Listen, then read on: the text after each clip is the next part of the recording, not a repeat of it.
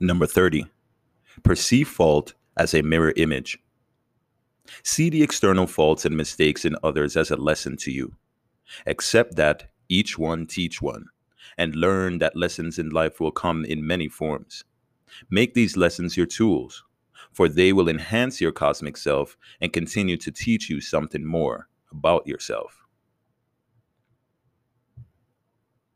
Number 30, perceive fault as a mirror image from a hundred ways to be cosmic.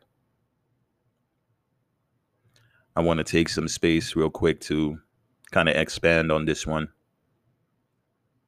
Perceive fault as a mirror image. I think that's probably difficult. Let's just start there. When we look externally to the world, we kind of have a sense of feeling that it's separate from us. Even the word external makes us think that the opposite, the internal, is away from the external. Like there's this line that exists where that's over there and I'm over here. The external's over there, the internal's over here. But truly, there is no difference. It's all perception. So, why would I want you to perceive fault as a mirror image? Because of the vibration we hold now, where it is separate from us, we want to learn to embrace the understandings we perceive. So, seeing it as a mirror image allows us to grow and learn and be gentle. No one likes to experience the same thing, especially if it's in contrast to your being over and over and over. Especially when you find that you keep doing it to others. Hurt people hurt people. You especially don't want it to continue with you. And more importantly, when you find that you're pushing that energy onto others, you want to stop that too. So if you perceive fault as a mirror image, you take responsibility. You own it. You learn to see yourself in all things.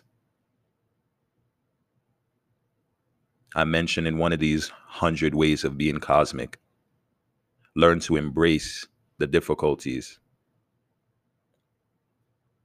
What I expanded on there is that you're going to offer yourself some things that just don't feel good this is how you're going to grow.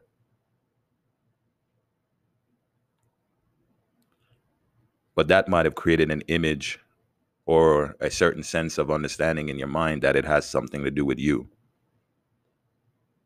So there still might have been a separation there if you really didn't see how it wasn't.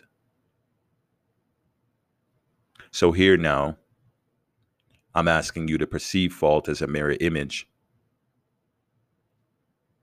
because I know for most of us, when we hear the word fault, we do think it's separate from us, unless the word my is in front of it, right?